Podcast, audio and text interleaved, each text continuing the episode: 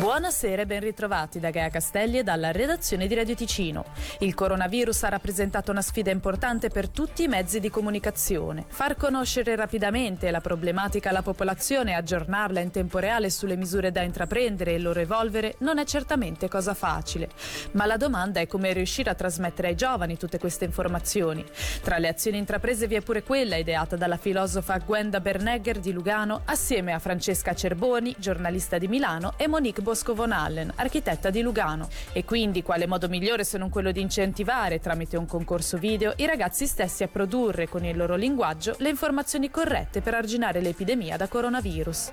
Hashtag più veloci del virus ha infatti appena premiato i vincitori della seconda edizione. Per questo motivo l'approfondimento radiogrammi di oggi l'abbiamo dedicato proprio al progetto ideato dalla filosofa Gwenda Bernegger che ci racconta la genesi del progetto. Eravamo ancora al momento prima della chiusura dei locali dalla sera, vedevo tutta la gente che anche di notte, quando pensavo che non ci fosse più in giro nessuno, in realtà affollava veramente i locali senza rispetto delle distanze sociali. Vedevo la scena di due che facevano il karaoke vicinissimi. E questo per caso nottetempo perché stavo eh, rientrando da un trasloco, ho detto lo finisco di notte così non c'è nessuno. E mi sono detta dobbiamo raggiungere i giovani perché sono quelli che sono meno attenti alla cosa, ma per raggiungere i giovani bisognava trovare un linguaggio da giovani e quindi la cosa migliore è stata far parlare i giovani con un messaggio che potesse avere una forza comunicativa e potenzialmente virale attraverso i canali dei social e quindi ho buttato giù questo piccolo testo con dei messaggi forti che dovevano essere ripresi dai ragazzi nel loro video. L'idea ha proprio contagiato subito delle amiche, anzi con una persona nemmeno ci conoscevamo e così di passaparola abbiamo creato un piccolo team di progetto e abbiamo iniziato a tradurre il bando, l'abbiamo fatto girare anche in altre lingue e abbiamo poi raccolto una bella quantità di piccoli video prodotti molto molto rapidamente in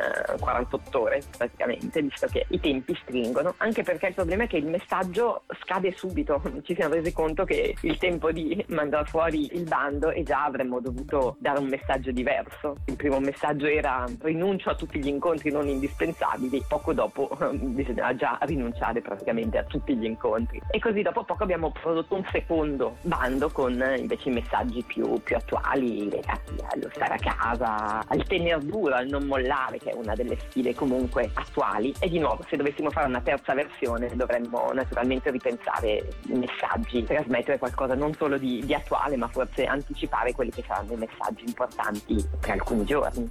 Immagino che tra le difficoltà ci sia anche il fatto di dover correre dietro a una situazione che evolve in maniera super rapida. Sì, perché siamo un gruppo misto, diciamo, c'è qualcuno di Milano, Francesca Cerboni, invece l'altra persona è Monique Bosco von Almen, che invece è di Lugano, e ci rendevamo conto di come certi messaggi fossero forse adatti per il Ticino in questo momento, ma già non più per l'Italia, rispettivamente volendo raggiungere anche la Svizzera francese e la Svizzera tedesca, forse invece non avevano ancora presa nel contesto oltre Gottardo. Quindi c'è anche questo sfasamento temporale, che è uno spostamento geografico, ma la velocità del virus è diversa nei diversi contesti, ben sappiamo. Noi avremmo voluto approfittare del vantaggio che in certe regioni ancora avevamo al momento in cui abbiamo lanciato il primo bando per raggiungere chi in un certo senso aveva ancora un po' di tempo. E questa è stata la sfida più difficile e forse anche quella su cui ci chiediamo se davvero sia stato efficace il nostro messaggio. Abbiamo tutti cercato di dare un piccolo contributo in quella che è una grande, grande sfida per tutti. Visto che avete tradotto in varie lingue il vostro bando, il vostro messaggio, da dove sono arrivati un po' tutti questi video? Principalmente sono arrivati dalle aree italofone, francofone, c'era anche uno in russo, però essendo un, un progetto molto rapido chiaramente non c'erano i tempi di diffusione per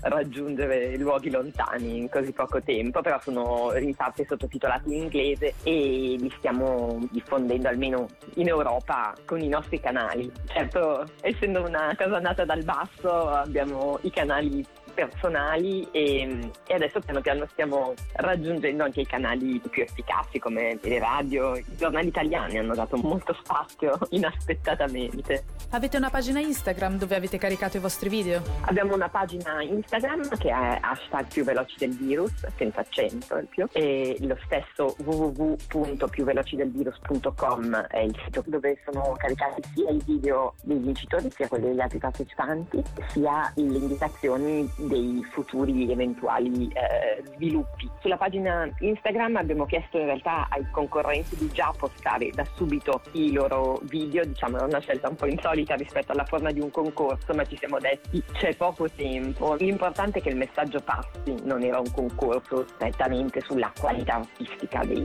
dei materiali prodotti, era un concorso sulla loro capacità e forza e efficacia comunicativa.